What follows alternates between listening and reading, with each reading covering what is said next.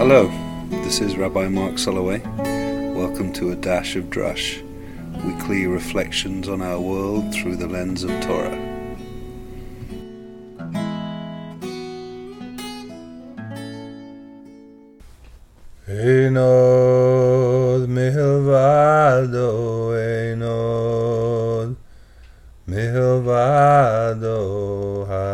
Hashem hu Elohim.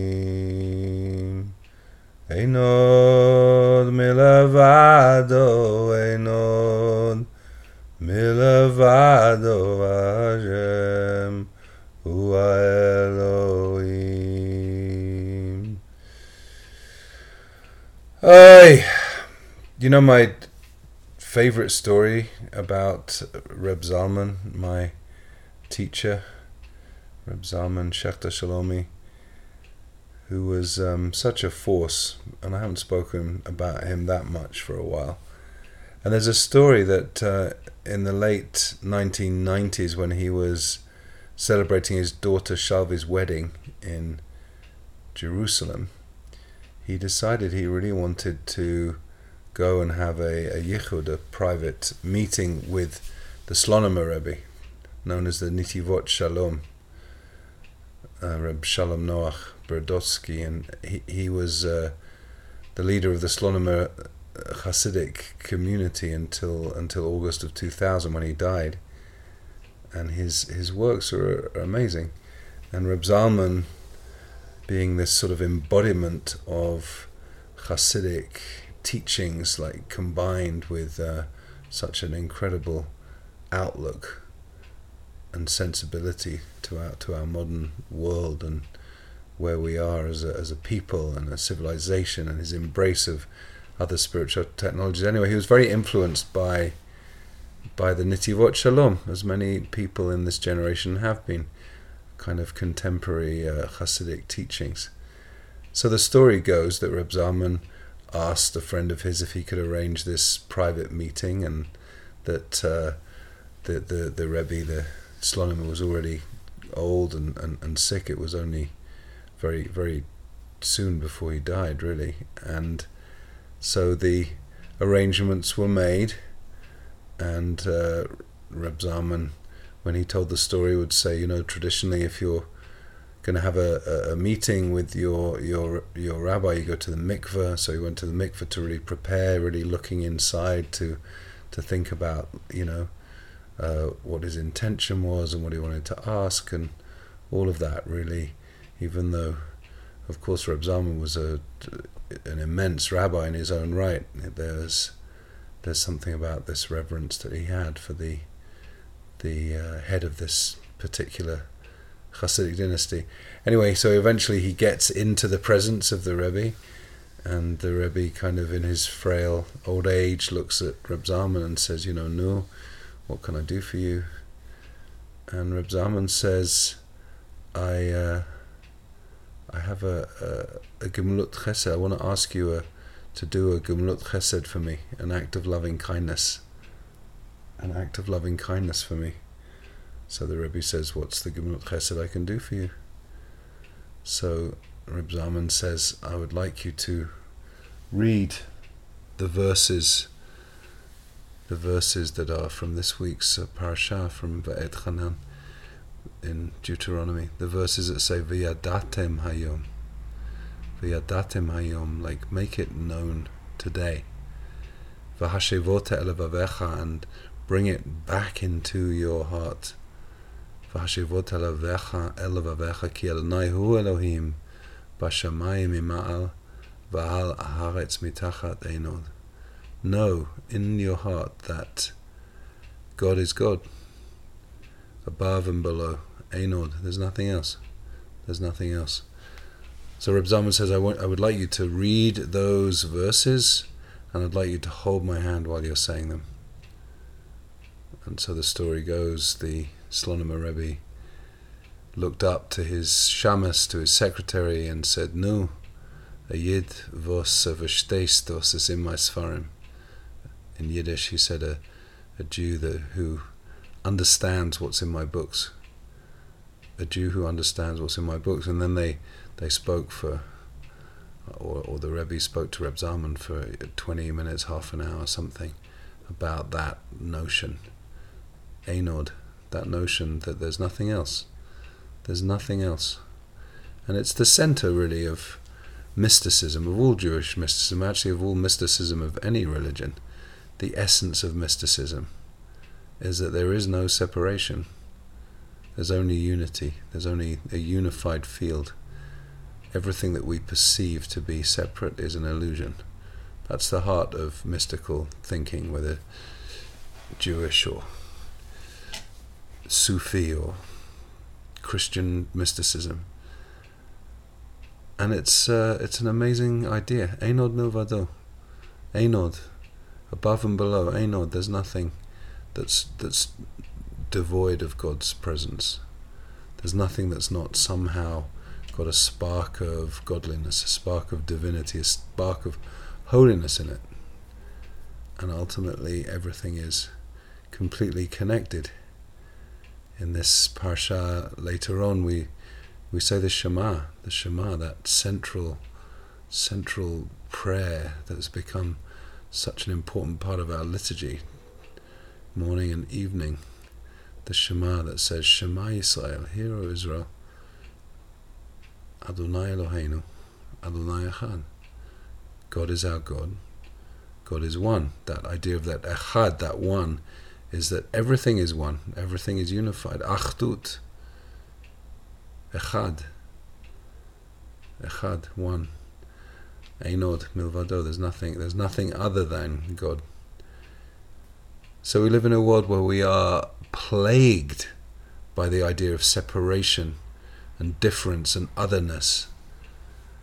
The horrendous reality of, of children being separated from their parents.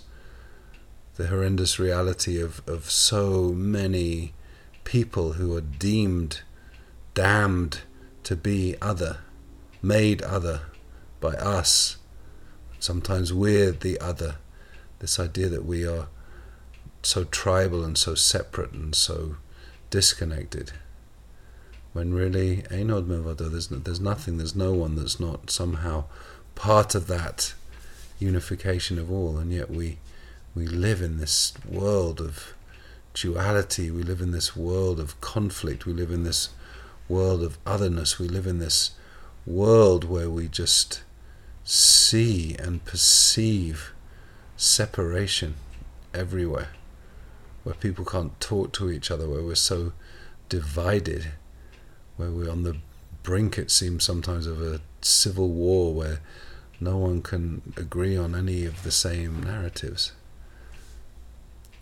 And there's something about that sweet little story about Reb Zalman and the Slonim Rebbe that shows this kind of these these men who really, of course, they shared so much of the same traditions and the same origins, but they inhabited utterly different worlds, and there was just this this moment of ah, yes, that is what it's all about. That is what my books are all about. That is what my teaching is about. The idea of devekut, the idea of, of cleaving to a connection, to that possibility, to that idea to that reality, even perhaps, that Einod Milvado, there is nothing other than God. I struggle with it. I'm going to be honest. I'm not. It's not like I don't really see myself as a mystic. I think I, I aspire to be, to be a mystic sometimes, but like I, I live in the world of separation, and I and I struggle with this idea that, in some of the unspeakable things that we witness in our world, that that there's somehow an imprint of of godliness in that, whether it's the environmental degradation or just the the way that our forces of hatred are, are playing themselves out, the way we're we're so divided. I you know to to see that somehow in all of that, somehow in the in people who can behave unspeakably badly, that somehow, somehow, somehow Einod milvado. There's nothing that's not got a sense of God in it. What Rabbi Arthur Green, in his book Radical Judaism, makes the difference, or, or explains the difference between pantheism and panentheism. Pantheism is that everything is God, and panentheism is that there's nowhere we can't find God. God is somehow manifest in, in, in everything. Not that God is everything, not that not that God is the God is the tree, God is the grass, which is more pantheistic, but panentheism is saying that you know that we can find an expression somehow of godliness in everything, whether in nature or whether in the other human beings that I walk in this world with, even the ones or especially the ones who are not like me, and that somehow we connecting to this force of of, of togetherness, of unity. But it's not easy. It's not easy, and those of us who feel called to to be activists in this world, what is, what is the source of that activism? You know, if we if if if you took it to its nth uh, degree, if you took this concept to its nth degree, you say, well, God, you know, wants people to be suffering. God wants people to be incarcerated. God wants families to be separated. There's God, God in all of this. So what do I have to do? But I think that's missing the point. I think the point is that if we're really in a world where people are not attuned to that ultimate way in which we're connected to each other, then humanity is capable of extreme cruelty and injustice. And so, living in a world where we bring justice, because the book of Devarim, the book of Deuteronomy, this final book of Torah that we're in right now, is so fascinating because, on the one hand, it has these deeply mystical concepts of devekut, atem hadvekim hayom, you are cleaving this day to God, this ultimate connection, this ultimate way of being completely in that in that sense of unity, and yet also over and over again. So many times, Rabbi Jonathan Sacks points out that the, the root for, for tzedek, which is one word for justice or righteousness, comes 18 times in the Torah. And the root for mishpat, for the, the other word that means justice, that root meaning comes 38 times in just in this book of Devarim. So there is a sense that we are called to work for justice. You know, in a few Parshas, we're going to be reading Tzedek, Tzedek, Tirdof, justice, justice. You will seek, you will chase after justice. So it's not that we just uh, live in this complacent bubble like, oh yeah, I'm, I'm so mystical, I just know that everything's connected so I don't have to do anything. No.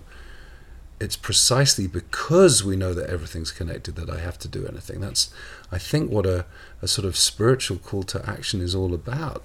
Just seeing the, the imbalance that exists in, in the world the injustice that exists in the world because because we're we're missing the point of how intricately connected we are to each other.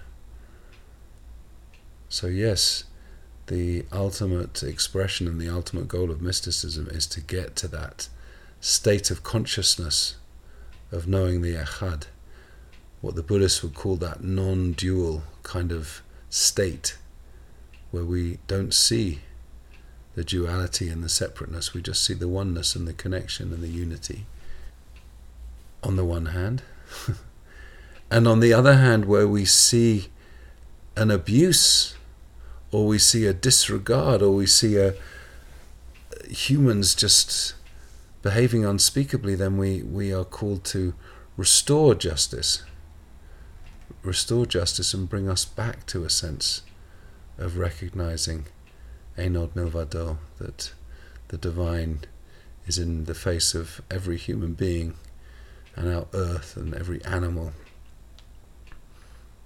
And so that's really, I think, perhaps what this whole final book of the Torah, the final book of the Torah is called Devarim, which means words or things, and in English is Deuteronomy, but the rabbis call it the Mishneh Torah, which is the sense of repeating the Torah because in a, in a way it's Moses giving giving over the kind of recap of the story but but the book of Deuteronomy is so much more than that it's not like a final book that sort of like is like the epilogue it's also bringing in these new concepts deeply mystical concepts of how, how we're going to live uh, righteous lives within that very spiritual framework.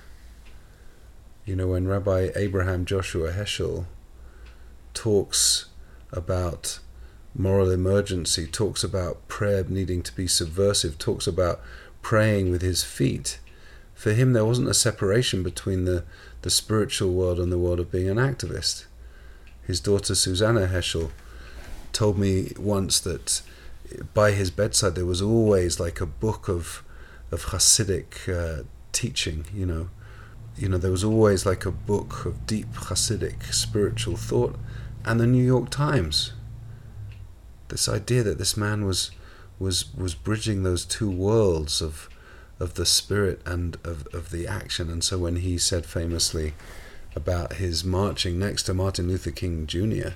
in Selma in 1965, and he he famously said that day my feet were I felt like my feet were praying. He's talking about that that reality of of being of marching for civil rights, of marching for justice.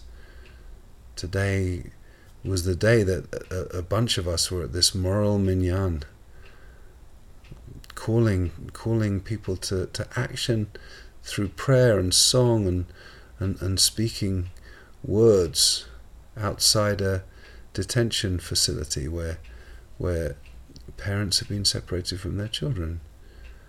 And so Einod Milvado doesn't mean I transcend all of the pain of the physical world. It means that I use that sense of ultimate reality being this non-dual universe and connection to to bring down into this world of duality, this world of separation so that I can make a difference and I can bring the the realm of the divine that knows no separation into this broken physical world. This Shabbat is Shabbat Nachamu. Nachamu, the Shabbat of comfort after the, the pain and trauma and desolation of Tisha B'Av. We have this Shabbat where we're saying, Isaiah is saying, Nachamu, Nachamu Ami. Comfort you, comfort you, my my people. And part of part of this idea, I think, of, of comfort is is recognizing those those human connections we have to each other, recognizing that where we where we see and feel, sense separation, that really there's there's unity in this ultimate field of vision of godliness. Einod milvado.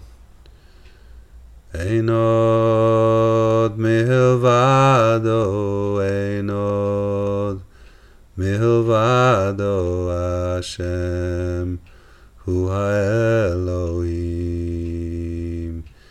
Einod milvado, Einod milvado Hashem hu Elohim.